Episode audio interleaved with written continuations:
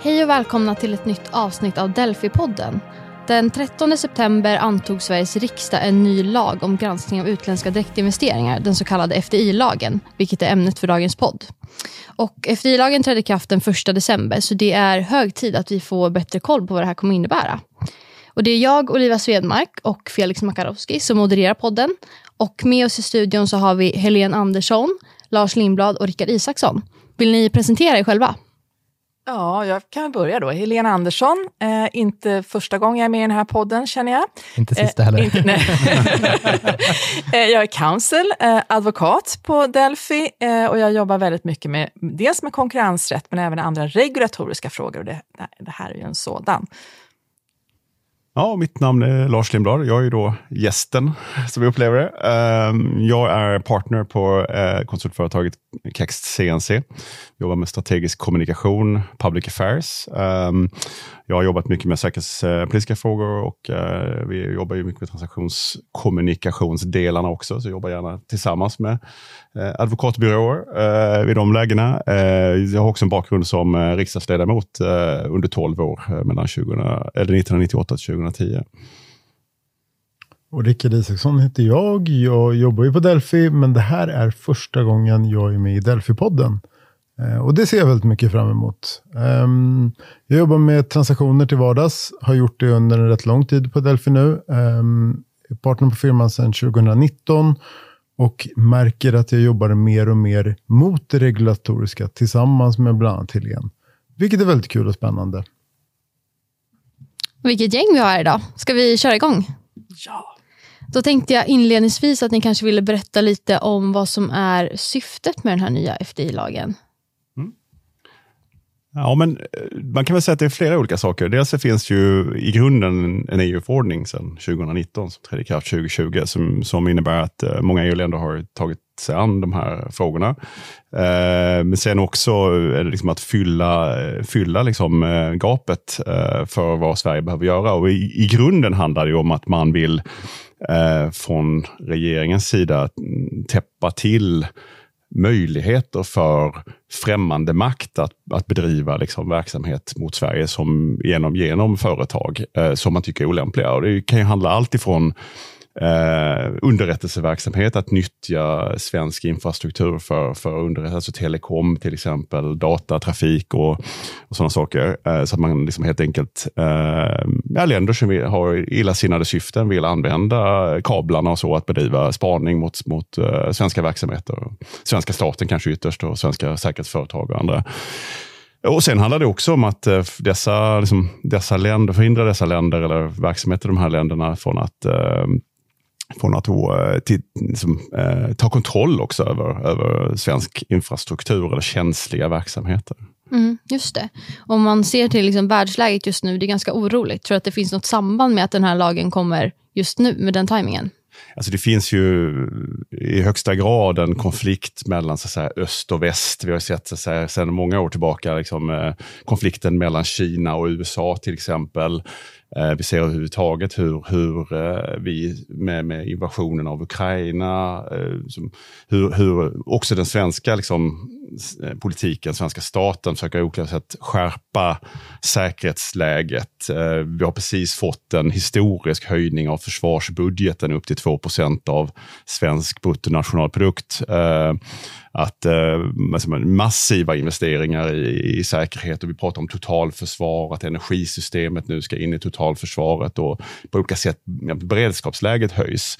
Så det är klart att hela den här, både liksom på handelssidan som kanske började mot liksom Asien, men också, men också rent, eh, kanske mer militärt också, finns det anledning nu att man, politiken flyttar fram sina positioner. Mm. Eh, vilket i den här lagen är väldigt, liksom, hur man, hur man liksom konstruerat den och så, har väldigt starka, starka tecken på. Det är ju till och med så, det, det är inte särskilt vanligt, men under presskonferensen när regeringen presenterade den här nya lagstiftningen i, i, i, våras så pekade man ut särskilt tre stycken länder som man ansåg var särskilt problematiska och pekade ut då Kina, eh, Iran och Ryssland som, som länder man ville så att säga Mm. Eh, ta hänsyn till. Så att, så att ja, det är, det är liksom det höjda säkerhetsläget är definitivt drivkrafter bakom, bakom detta. Mm.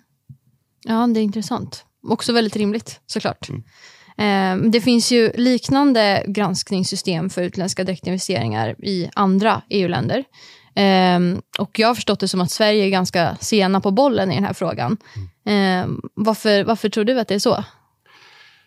Säkert många, många skäl till det. Dels har det varit eh, regeringsskifte och en del andra saker som har försenat processen. Men sen är det, tror jag, i grunden är ju Sverige ett, ett, liksom ett eh, handelsliberalt land. Alltså när jag satt i riksdagens EU-nämnd för ett antal år sedan så var det ju, då var det ju eh, sju partier i riksdagen och då var det sju stycken så här marknadsliberala partier som alltid liksom var mot protektionism som de andra EU-länderna, kanske mest i södra Europa, drev hårt. Så att vi har ju haft liksom synen av att vi ska ha en, en öppen ekonomi. Eh, den ska vara liksom fritt. Genom handel så skapar vi också fred.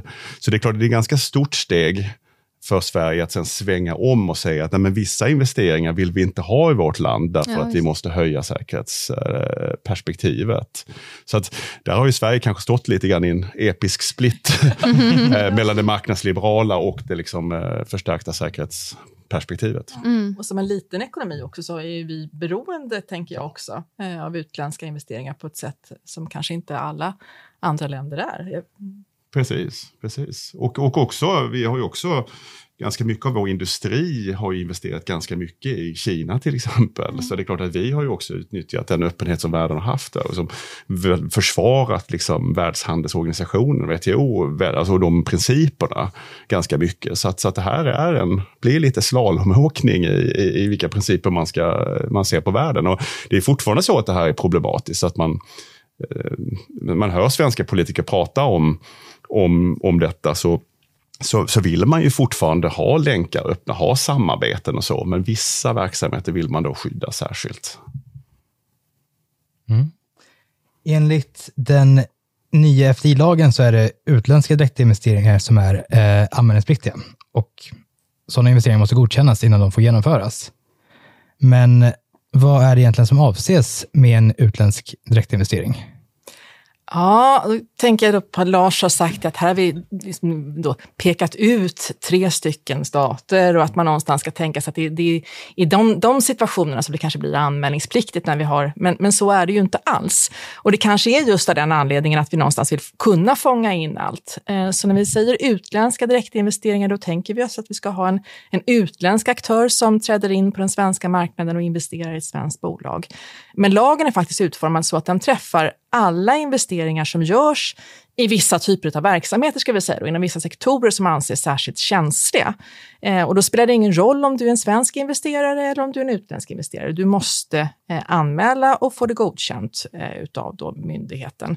Eh, Så sen, även svenska investeringar måste ja, anmälas? Om, om du är ett svenskt företag som förvärvar ett, en verksamhet, eller investerar ska jag säga också i en verksamhet. Det är ju inte så att du måste förvärva kontroll, utan det, det räcker med att du får 10 procent av rösterna i det här bolaget som bedriver den här verksamheten, så måste det anmälas och godkännas. Sen kan man inte förbjuda en investering som görs av en hel svensk eh, aktör, eh, men myndigheten vill ha möjlighet att kontrollera att det verkligen är en svensk aktör som, som investerar. Så alla investeringar måste alltså eh, anmälas. Ehm, så då kan, man inte, kan inte en utländsk aktör investera i ett svenskt bolag som sen eh, investerar i en skyddad verksamhet? Nej, utan man, man tittar hela vägen upp. Mm. Det är mm. det som, den granskning som görs, att man ser att det här det är en svensk köpare, men är köparen verkligen helt svensk? Eh, och finns det då att den kontrolleras av ett, ett kinesiskt bolag eller någonting, så, så då kan det bli lite känsligt. Mm. Och det är, väl, det är väl, tänker vi, rationalen bakom att man har valt det här väldigt, väldigt breda tillämpningsområdet. Man vill försöka hitta eventuella strukturer som gömmer någonting annat bakom. Eh, mm. Så det ska inte finnas någon möjlighet att komma in bakvägen eh, in i det här. Och Det som gör det lite eh, fascinerande är att man, ena, för det, det, ska bli väldigt intressant att se, tänker jag, en helsvensk transaktion som eh, inte kan förbjudas. För då undrar jag, okej, okay, om det nu är så att den inte kan förbjudas, om man kan konstatera att den är helsvensk, sipprar den alltid igenom eller kommer det vara så att den förenas med vissa villkor? För det som gör det lite annorlunda för mig som transaktionsjurist är att kontrollen här inte är alls är en faktor. Eh, och då undrar man, vad är det ni egentligen far efter? När ni ska, varför ska ni ha den här informationen om ni ändå inte kan förbjuda det? Mm. Varför lägger ni på en administrativ börda på oss allihopa? Um, ja. ja, och där är ju Sverige relativt unika, tror jag, att vi har just att vi liksom fångar in allt. Eh, sen tänker jag att man Eh, som du säger Rickard, det är inte, vi vet inte riktigt var vi landar, kommer det bli åtaganden? Men jag skulle ju kunna tänka mig att det är en särskilt känslig verksamhet.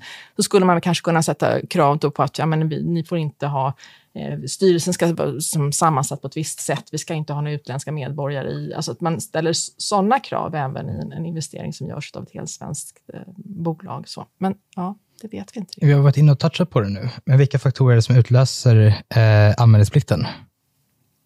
Ja, eh, dels så är det då som sagt eh, vilket, vilken sektor bolaget är verksamt i. Så man har angivit vissa sektorer som är särskilt känsliga. Eh, och så utländska direktinvesteringar utanför de här sektorerna eh, omfattas inte utav regelverket. Och då måste de inte anmäla alls? Mm, nej, inte enligt det här regelverket. Sen kanske det finns någon annan anmälningsplikt. det vet jag inte. Ja, det finns det säkert. Nej, men omfattas det inte ja. utav, då, då behöver du inte anmäla det. Men sen som sagt så är det ju inte så att man, ofta vad vi är vana vid är att man liksom, när man får kontroll över ett företag, det är då man ska anmäla till exempel till Konkurrensmyndigheten eller vad det nu kan vara. Här säger man ju att redan vid investeringar där man får 10 procent av rösterna rösterna i bolaget så triggas en anmälningsplikt. Och sen kan du behöva anmäla igen, för vi har olika tröskelvärden på 10, 20, 30, 50 och 65 procent, eh, 90. Eh, då du behöver, så, så, går du från 10 till 20 procent så kommer du behöva anmäla igen. Eh, Ja, eh, och som sagt, det spelar ju ingen roll vilken nationalitet du har. Och sen kan det ju också vara som så att du, du får på annat sätt får inflytande i ett bolag, till exempel genom lån, att du, du lånar ut eh, kapital till ett bolag och sen så får du då genom avtal eh, kanske en styrelsepost eller någonting. Eh, så kan du också, så det är inte, man tittar inte bara på, på just om man förvärvar aktier eller sånt. Det. Skiljer sig det här åt beroende på vilken bolagsform som investeraren har? Investeraren har. Eller målbolaget för den delen. Eh, ja, alltså det beror ju på målbolaget framför allt, tänker jag. Eh, men det kan ju vara det alla typer, det är ju inte bara aktiebolag, utan det kan ju vara eh, enkla bolag, handelsbolag, allt. Eh, jag tror det är någon typ av verksamhet som inte omfattas, om det är stiftelser. Eller, jag, jag är osäker där faktiskt. Eh, men det, då tittar man ju på, liksom vad, får man någon form av inflytande? Eh, och gör den bedömningen. Så det kan ju vara väldigt oklart, kan man känna också, tänker jag, som investerare, huruvida man nu skaffar sig ett, ett inflytande som är tillräckligt för att det ska bli anmälningspliktigt. Vad gäller för investeringar i bolag som inte har någon verksamhet i dagsläget? Finns det några um, anmälningskrav då också? Om, om målbolaget inte har någon verksamhet. Eh, Men planerar att bedriva verksamhet inom, eh, eh, inom en viss sektor? Ja, då skulle jag väl säga att om man, om man har någonstans, man är på väg att starta upp verksamhet inom för det, det är till exempel vid om man bildar ett nytt bolag eh, så kan ju det också omfattas av anmälningsplikten om du till exempel har ett gemensamt ägt bolag som, som bildas. Så att då, då kan det bli anmälningspliktigt, absolut. Men det måste väl någonstans ändå finnas någon form av att det, tänker jag, nu får ni rätta mig om ni har av annan uppfattning, men att man ändå ser att ja, det här är verksamhetsföremålet, vi ska, vi ska inleda verksamhet inom någon hyfsat snar framtid ändå, att det inte är mm flera år fram i tiden, att det är oklart, osäkert. Så. Vi har ju faktiskt, du och jag, suttit och diskuterat, det var en rätt uh, intressant sak uh, i ljuset av det här då, uh, där ett bolag som vi tittar på bedriver en viss typ av testverksamhet som man planerar att skala upp så småningom i takt med att kunderna hoppar på och inser den otroliga affärsnyttan. Och den testverksamheten är ju fortfarande just en testverksamhet. Ja. Och då är frågan, hur ska man se på den i ljuset av den här nya lagstiftningen? Kommer den smitta hela bolaget? Räcker det att man bedriver tester eller måste man ha skarpa kundprojekt? Och om de skarpa kundprojekten finns, hur pass mycket måste man omsätta gentemot de här kunderna? Eh, så, så det finns ju gråzoner där som är rätt svåra och, och egentligen landa helt rätt i eftersom vi inte har så mycket stöd för våra bedömningar. Bra att du nämner det, Rickard. Just för det, för det är också det är viss typ av verksamhet eh, det är olika myndigheter som kommer att ha ansvar för att liksom utse vilken typ av verksamhet som omfattas. Och just där, MSB är ju en av de myndigheterna som har kommit med förslag nu på vilka, eh, när vi pratar om samhällsviktiga tjänster och vad som ska omfattas av det. Och där har man ju, där har man ju, apropå det om man har verksamhet idag eller inte, där har man ju ändå i förslaget, det är fortfarande bara ett förslag, sagt det att om bolaget ska ha någon, en, en årsomsättning om minst 5 miljoner kronor Eh, så att då, då, finns det väl i alla fall ett krav där på att man ska... Sen om det är testverksamhet eller vad det är, men ändå någon form av försäljning. Liksom så. Ja, väldigt intressant. Eh, och vi kommer komma tillbaka till det här med sektorerna. Men när är det man ska anmäla en transaktion?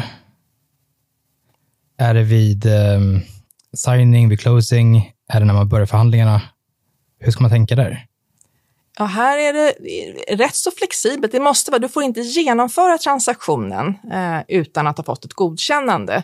Eh, så att där har vi liksom, det, det, är sista, absolut sista slutpunkten. Men ofta, som vi är vana vid, så är det till exempel vid förvärvsprövningar som görs av konkurrensmyndigheterna så får man inte anmäla förrän man har haft signing. Men här är, är lag, lagen är lite lite luddigare här. Eh, det är inte så tydligt. Eh, och också om vi tittar på hur det ser ut i andra EU-medlemsstater så, så brukar man, där kan man anmäla på ett rätt så tidigt skede eh, vilket ju är bra. Så att man har ett, ett, och sen är det oftast, den här prövningen kan ju vara sekretessbelagd på ett annat sätt, många andra prövningar också, så att man kanske, det kanske finns en möjlighet för parterna att anmäla eh, även i, liksom, tidigt i processen. Hur kommer det här påverka transaktionsprojekt i i praktiken? Ska man tänka annorlunda än till exempel i, konkurrensrättsliga frågor eller ska man tänka likadant? Eller? jag tror precis som Helena varit inne på att vi kommer söka ledning i hur vi hanterar konkurrensfrågor idag när vi anmäler till Konkurrensverket med anledning av en ägarförändring. Och vi, vi tror väl att det kommer behandlas väldigt snarlikt i termer av både avtalstekniskt men också i processen. Det kommer vara ett separat team som tittar på den frågan, kanske i kombination med annat, men ett separat team som tittar på och förbereder den frågan. Vi kommer, tror jag, eh, i de allra, allra, allra flesta fall anmäla kort efter att man har skrivit på avtalet. Och sen så kommer vi inte kunna genomföra affären eh, med mindre än att vi har fått det här godkännandet. Det förväntar vi oss ta 25 arbetsdagar, vilket är exakt eh, samma antalet arbetsdagar som KKV har rätt till idag. Eh, så vi tror att väldigt mycket, avtalstekniskt känner vi oss rätt bekväma med hur vi, hur vi har tänkt utforma de här klausulerna eh, och hur vi redan utformar dem faktiskt. För det är ju så att det gäller på allt som ska genomföras ehm, efter den första december, vilket innebär att vi sitter i jättemånga projekt där det här i allra högsta grad behöver genomföras. Ja, vad intressant. Eh, men vi har ju nämnt kort flera gånger nu att det bara är investeringar i vissa typer av verksamheter som ska anmälas. Eh, så vilka, vilka sektorer och verksamheter är det egentligen som omfattas av, av eh, lagen och anmälningsplikten? Fler än man kan tro, känns det.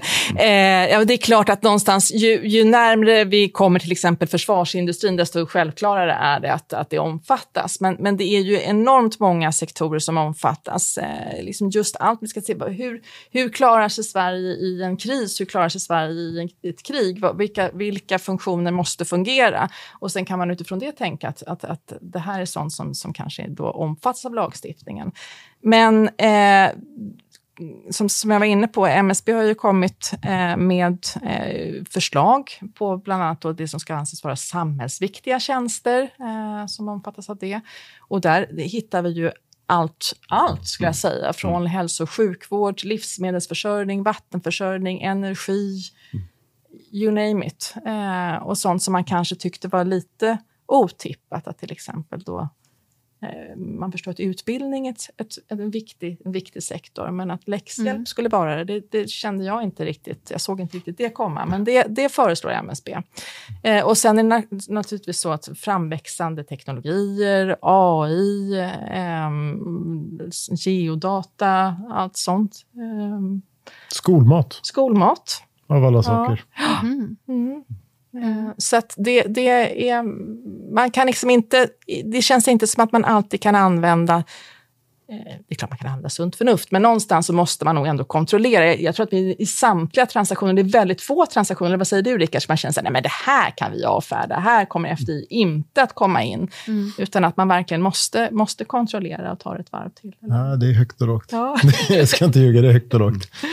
Ja, och, det, och det blir en väldigt spännande eh, liksom, utveckling också. Jag menar, tänk att liksom, fordonsföretag kanske inte känner att de är del av detta. Så börjar man använda liksom, Internet of Things ja. i, i, större utsträckning och då kommer man in i gråzonen man använder ja. geodata. Och liksom, så det här är ju nog för alla bolag faktiskt att fundera igenom både sin ägarsituation men också liksom, vad, vad, skulle man kunna vara liksom, i en så säga, risksektor eller um, så. så att, det vänder upp och ner på ganska mycket. Ja, verkligen. Mm.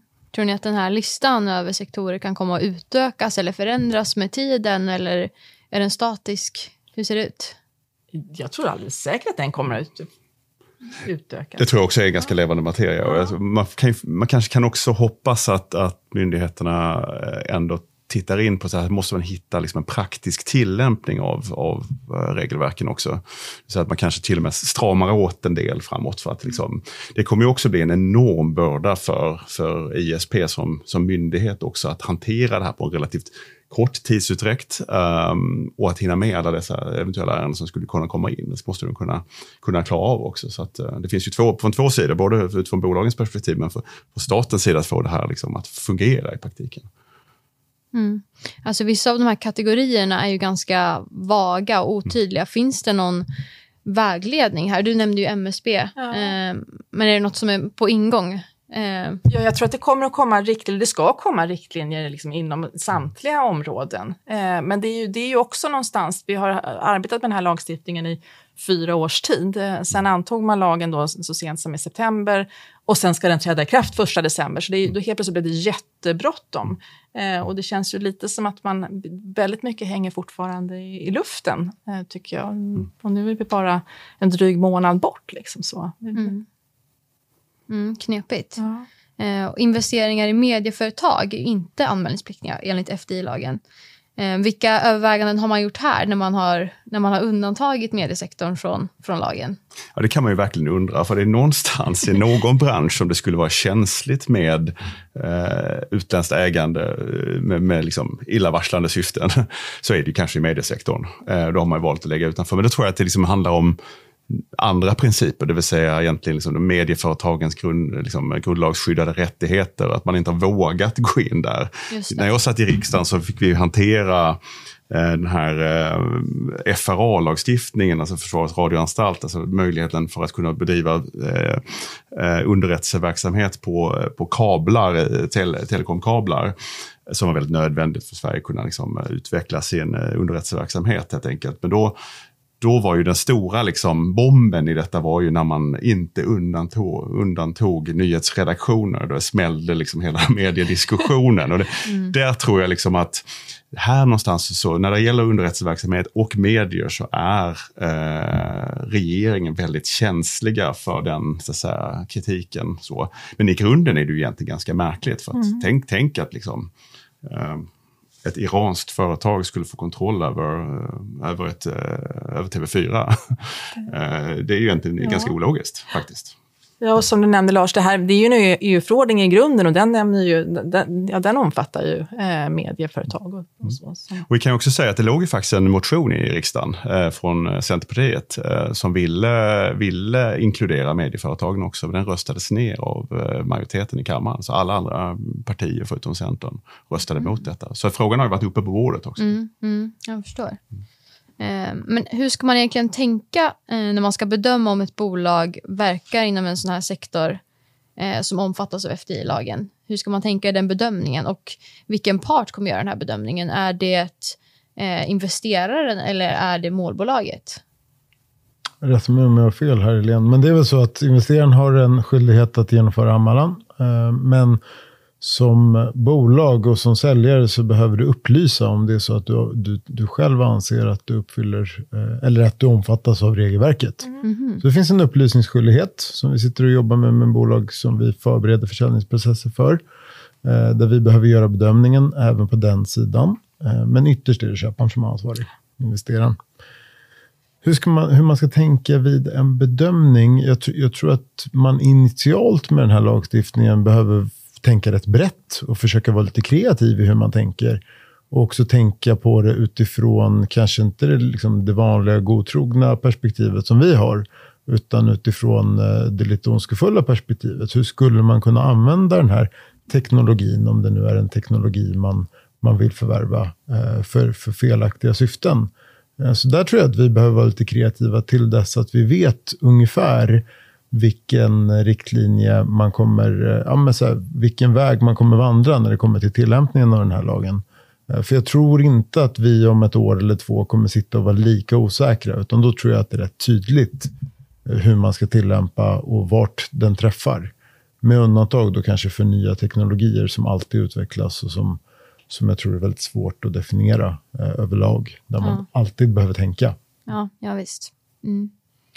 Och Det finns ju företag idag som har utländska ägare som kommer beröras av den här lagen för att de, de är verksamma inom en sån sektor helt enkelt. Men lagen tillämpas ju inte retroaktivt så att om eh, de här ägarandelarna förblir oförändrade så kan man sitta lugnt i båten just nu då, så att säga.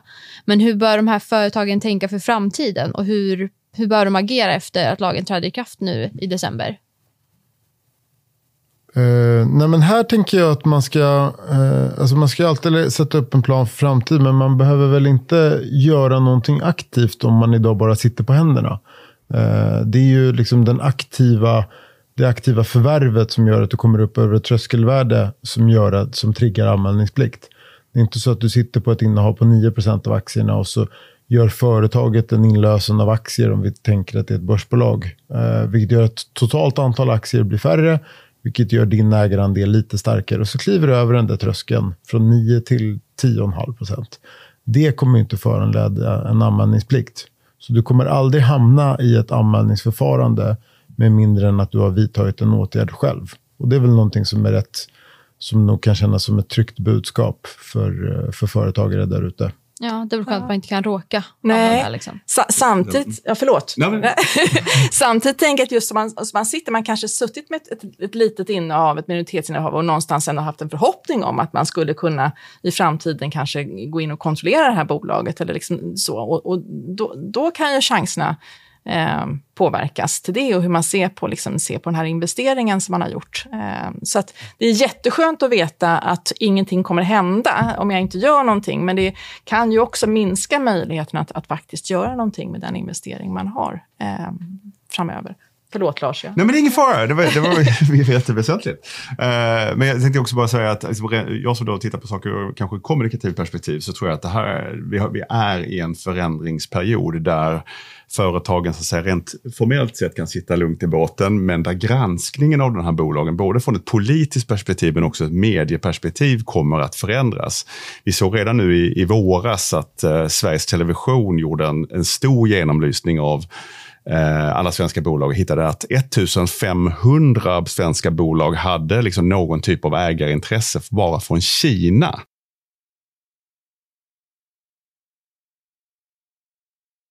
Så att, att, att det kommer mer av den här typen av så medialt frågasättande. Så att eh, även om man kanske är ett bolag som inte förbereder sig för transaktion, så kommer ju det ändå vara viktigt att man ur ett kommunikativt perspektiv har svar på varför har vi en viss ägarstruktur? Hur ser det här ägandet ut också i flera del? Mm. Hade, vi hade vi hade ett seminarium, eh, ett event eh, tillsammans för, för eh, någon månad sedan och där, var det, där kom det upp diskussioner med några av företagen där som sa att ja, men vi, det är lugnt, vi är ju ändå en investeringsfond placerad i Europa. Och så ställde, kunde man ställa frågan, ja, men är ni säkra på hur de investeringarna i den investeringsfonden ser ut då bakåt? Nej, det var de ju inte riktigt. va? Utan, utan här måste man ju, här, liksom, som, som, som, som Rickard var inne på innan också, här måste vi titta i flera i flera led också i ägandet, för att det kommer kunna ifrågasättas framöver. Det där är också en bra poäng utifrån, naturligtvis utifrån det liksom PR-perspektivet och, och, och, att eh, man ständigt är under lupp. Men det är också väldigt intressant att tänka på hur investerare agerar idag. Eh, ingen vill vara först. ingen vill komma, ingen vill kliva på det här med ett planerat tillträde den 1 december och riskera att behöva anmäla. Det kommer inte gå att genomföra då, utan då måste man ju anmäla och då riskerar man att vara först i kön. Och man vill ju inte vara försökskaninen som hängs ut i offentligheten, för det är inget trevligt sammanhang att verka i. Även om man kan liksom spinna storyn, även om man kan berätta storyn som man vill, så är det ett sammanhang där man, där man i princip blir ifrågasatt för vilka avsikter man har. Så vi ser ju flera investerare som har valt att tills vidare pausa sina investeringar i den typen av sektorer. För att man liksom aktivt inte vill gå ut först. Vad händer om man genomför en transaktion efter den 1 december eh, utan att anmäla den? Då kan det ju bli lite tråkigt om man skulle ha anmält den, om den är anmälningspliktig. Eh, dels så är det ju så att man kan drabbas utav, av eh, sanktioner, alltså sanktionsavgifter på mellan 25 000 kronor, som kanske inte är så mycket, upp till 100 miljoner kronor. Eh, om man inte gör som man ska enligt den här nya lagstiftningen. Och sen kan det ju vara så också att eh, transaktionen kommer att granskas i ett senare skede och, och anser då myndigheten att den bör förbjudas så kan man, kan man göra det och då är den ogiltig och måste återgå. Så det är ju inte en jättebra grej att, att låta bli att anmäla någonting eh, för att man tror att det är känsligt och man kanske inte riktigt vill anmäla då, vara, vara först ut, så, utan det, det är en risk man tar då helt enkelt. Ja, och det som är utmanande i tillägg till de där 100 miljonerna är ju att har du köpt någonting som sen visar sig vara ogiltigt så blir det rätt svårt att få tillbaka pengarna. För säljaren kommer inte stå där och vara beredd att betala tillbaka hur som helst. Eh, så, så det kan bli väldigt, väldigt kostsamt. Du nämnde att man kan för, för, förbjuda transaktioner. Mm. Vad är det man kollar på i en sån här process och vad är det som skulle kunna föranleda att man förbjuder en transaktion? Ja, då är det, man tittar naturligtvis, som vi har varit inne på, syftet med den här lagen det är ju att liksom skydda, skydda Sverige. Eh, så det är ju någonstans när myndigheten granskar transaktioner så ser man så här, hur, hur kan den här påverka negativt Sveriges säkerhet eller allmän ordning eller allmän säkerhet i Sverige. Och det är de liksom, tre kriterierna som myndigheten har att, att liksom, titta på. Eh, och det är klart att det kan ju bli väldigt Eh, en väldigt kan man säga, skönsmässig bedömning av myndigheten. Vad, vad, vad, påverkar, vad riskerar att påverka Sveriges säkerhet eller allmän ordning eller allmän säkerhet i Sverige?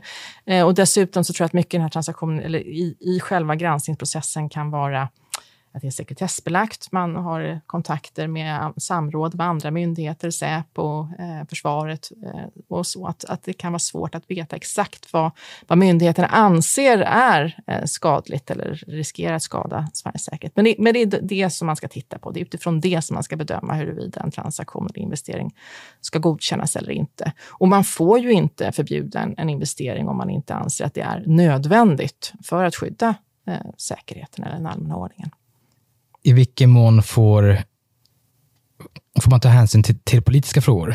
Och kan, kan politiken lägga sig i bedömningen på något sätt? Det är en jättebra fråga. Eh, alltså I grunden så är det så här att eh, det är ju i grunden en myndighetsprövning. Alltså, politiken har satt liksom lagstiftningen. Eh, man har också, vad, vad vi eh, tror oss veta, är också att eh, man kommer inte ha politisk bedömning i själva prövningen. Vi vet att till exempel ISP har ju Exportkontrollrådet, alltså en politiskt sammansatt granskning när det gäller, eh, när det gäller till exempel vapenaffärer. Den typen av saker. Eh, de kommer inte, så vitt vi vet, eh, vara, vara involverade. Så att, eh, däremot så kommer det ju vara, det är alltid när det gäller liksom koppling till underrättelseverksamhet så, så, så finns politiken med där och det informella spelet är oftast många, mycket större än vad det kanske syns på ytan. Så att politiken kommer att hålla ögonen eller luppen på detta och se till så att myndigheterna verkligen följer liksom, lagstiftarens mening. Eh, sen får vi se exakt hur det, liksom, hur det utformar sig och gestaltar sig framåt. Och vad, vad, vad, vad kommer hända i praktiken då om en, om en investering förbjuds? Avbryter man bara då, eller hur funkar det? Ja, man, man ska ju ha anmält den innan man har genomfört eh, investeringen. Och har man gjort det i tid eh, och får man ett, alltså förbjuds den då, då får man ju någonstans backa och det måste man ha reglerat tänker jag då, i, i de avtal man har, eh, vad som ska hända. Jag tror så här, jag tror att det, det finns ju massa olika typer av transaktioner. Jag har väl kanske inte varit tillräckligt tydlig med det, men, men liksom tittar man på den noterade miljön där liksom börsbolagen verkar, om du kliver över tröskelvärdena så blir det anmälningspliktigt och det kommer ju inte kunna ske överhuvudtaget med mindre än att vi hittar ett sätt för det att ske. Det går ju inte att sitta och köpa aktier över börsen som gör att du kommer över ett tröskelvärde och sen då skicka in en ansökan och sitta och vänta på ett besked i 25 arbetsdagar. Det, det kommer inte funka.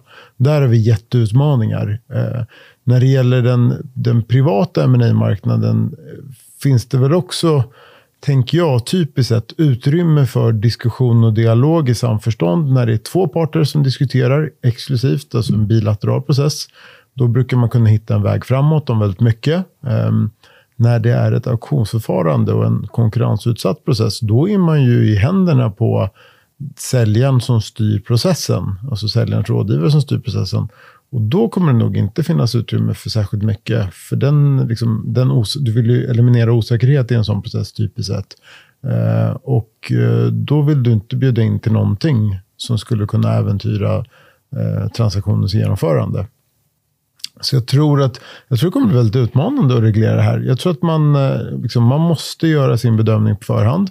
Man måste läsa på riktigt noga. Man måste landa i vad man faktiskt tycker. Man kan, kommer inte, tror jag, i konkurrensutsatta processer kunna anmäla frivilligt. Utan antingen så finns det en anmälningsskyldighet eh, eller så finns det inte det. Och anmäler man, då, då får man acceptera de tidslimiter som finns. Och så får man eh, förhålla sig till regelverket och till myndigheten. Um, och sen genomför man transaktioner. Det kommer inte finnas någon annan väg. Det går inte att chansa med det här. Det är för stora värden inblandade. Det går inte. Och hur påverkar allt det här som jag pratat om nu då, själva avtalsskrivningen och processen? Ja, men vi tänker att det påverkar processen så tillvida att det kommer ta längre tid att stänga. Eh, man kommer kunna vara mindre flexibel. Ehm, har man landat i att man måste anmäla så finns det, som jag nämnde, det finns liksom inga vägar framåt utan att anmäla. Ehm, men vi tror väl att vi kommer genomföra processen väldigt snarlikt hur vi hanterar andra regulatoriska processer. Man sätter upp ett separat team som jobbar fokuserat med den här frågan. Ehm, och sen så begär man in den information man behöver, man gör sin bedömning och sen så är det liksom i princip bara se till att den arbetsströmmen genomförs på samma sätt som väldigt många andra arbetsströmmar. Där tror vi oss ha en fördel i att vi är väldigt vana vid att jobba på det, det sättet. Att vi liksom kopplar på byggstenar på vårt team som vi behöver för att kunna genomföra processen på ett effektivt sätt. Du nämnde det med osäkerhet. Um, och en fråga jag, som jag får när jag tänker på det är om man är skyldig att anmäla en transaktion enligt FDI-lagen, betyder det att man inte behöver anmäla det enligt några andra regelverk? Eller gäller andra regelverk fortfarande? Tänk om det vore så enkelt. Nej, det här, blir ju liksom, det här läggs ju på som en extra, eh, extra anmälan som måste göras. Eh, och att den sker parallellt till exempel då med en anmälan enligt konkurrenslagstiftningen, det är inte kanske så konstigt, men det är ju också så att vi har säkerhetsskyddslagen. Och där måste ju då säljaren anmäla vissa transaktioner.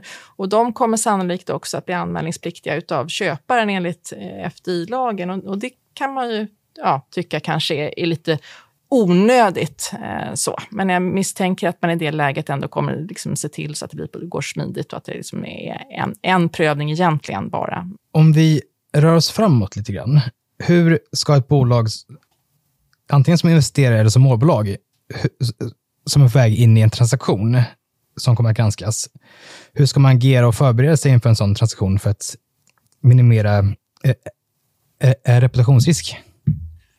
Jag, jag, tror att definitivt är som, som Rickard var inne på innan, alltså behovet av liksom förberedelse och ta hänsyn till den här aspekten är ju jätteviktig. Och rent kommunikativt så handlar det om att ha ganska mycket ordning på torpet, så att säga. Ha, ha, liksom, ha koll på sina ägarstruktur. Även om man är liksom ett publikt bolag, eh, man är ett noterat bolag där någon köper sig in, så, att säga, så kommer det ju påverka hur, hur man betraktas som, som bolag. Så att, att ha förberedda svar för för det där. Provtrycka dem, fungerar det? Eh, är ju alldeles nödvändigt. Går man in i en transaktionssituation så måste man ju kunna hantera det. Vad säger vi som bolag om vi faktiskt får avslag? Eller om åtminstone någon an anser att vi borde få avslag i, i en mediediskussion. Hur hanterar vi den? Vad har vi för svar på frågorna? Och att alla i liksom ledningsgrupp och andra talespersoner har koll på detta. Därför att ett felaktigt uttalande kan ju leda till, till liksom en transaktion som inte blir av. Så att det är ju, det är som, som, som eh, Rickard Ollén pratar om, det är betydande värden vi pratar om eh, som man då eh, riskerar. När ska man börja förbereda sig för det här? Nu. Nu. jo, men det skulle jag säga. Därför att, därför att det, ena saken är ju så att in mot transaktionsläget, men, men, men, men vad jag vill mena är att, att den här eh, granskningen har redan börjat. Uh, så att, att, att, att, ha, ha svar på, på den typen, alltså man får lägga till den här frågan. Vi vet också att parallellt med detta så hela den liksom så här geopolitiska diskussionen, ni vet, många företag som hamnade i situationen att alltså när, när eh, Ryssland invaderade Ukraina eller koranbränningar trycker ju företag till att Eh, liksom ha en uppfattning om politiska frågor som många företag faktiskt inte är dugg beredda på och vi inte riktigt vet hur de ska navigera. Att man liksom hittar faktiskt svar på den här typen av frågor. Det här är då en, en aspekt till ovanpå detta. så att säga. Jag är lite nyfiken på, Rickard, du har ju väldigt bra koll på liksom hela investeringsperspektivet. Tror du att det finns en, en risk för att det blir färre utländska investeringar i svenska bolag? Eh, och vad finns det för konsekvenser som kan följa av det? Jag, jag, tror att spolar man fram bandet ett år så tror jag inte det får en jättekonsekvens i termer av hur många transaktioner vi genomför. Okay. Jag tror i det korta perspektivet här och nu så finns det flera aktörer som är nervösa och osäkra och inte vill vara först, utan vill se mm. hur det här spelas ut. Eh, men, men det är förhållandevis litet ägarintresse från den typen av jurisdiktioner som specifikt är utpekade. Jag tror inte att så många amerikaner med, med liksom rena ägarstrukturer kommer känna sig nervösa över det här. Jag tror inte heller att många... Jag tror att det, det är förhållandevis få utländska aktörer som kommer vara nervösa över regelverket om ett år. Mm. Jag tror att uh, den kortsiktiga effekten, absolut. På lång sikt tror jag inte att vi kommer se någon uh, större förändring. Det känns betryggande, tycker jag. Jag hoppas det i alla fall. Ja. Men jag tänker, vi börjar få, slu få slut på tid nu. Har ni några avslutande medskick som ni vill, vill, vill skicka med till, till företag? Kanske att man ska, man ska ta det lite lugnt. Vi, det här, vi, vi gör ju det här till en, en Alltså det, som sagt, precis som Rickard och, och, Lars har sagt, det, nu i det här inledande skedet när vi inte vet så mycket så är det klart att det finns en osäkerhet och, och så. Men, men vi tror ju som sagt att ja, om ett år eller två så, så har det här lagt sig och, och, det mesta kan flyta på som, som vanligt igen. Ett extra, en extra administrativ börda, men kanske inte så mycket mer än så i de allra flesta fall. Ja, för att bara summera, egentligen förbereda för eh, frågor som, som rör det här området eh, och, och, och, skaffa svar på dem. Så att, att, när de kommer så är man beredd och kan konsistent svara på den. Och att alla i ledningsgruppen eller andra talespersoner kan svara på den. Nej, jag, jag, jag håller med om mycket. Jag känner mig rätt trygg med att om man bara får bort de här osäkerhetsmomenten som består egentligen i vad, liksom, hur en hel svensk transaktion ska hanteras. Om man får bort osäkerhetsmomentet i den noterade miljön där vi är väldigt, väldigt osäkra. Um, får man bort lite sådana saker, då är inte jag så orolig för att det här regelverket kommer ställa till det på något sätt. Det handlar bara om att vi vill ha reda på vem som äger vad. Vi vill ha koll på att våra klienter har koll på sina ägarstrukturer, som Lars var inne på.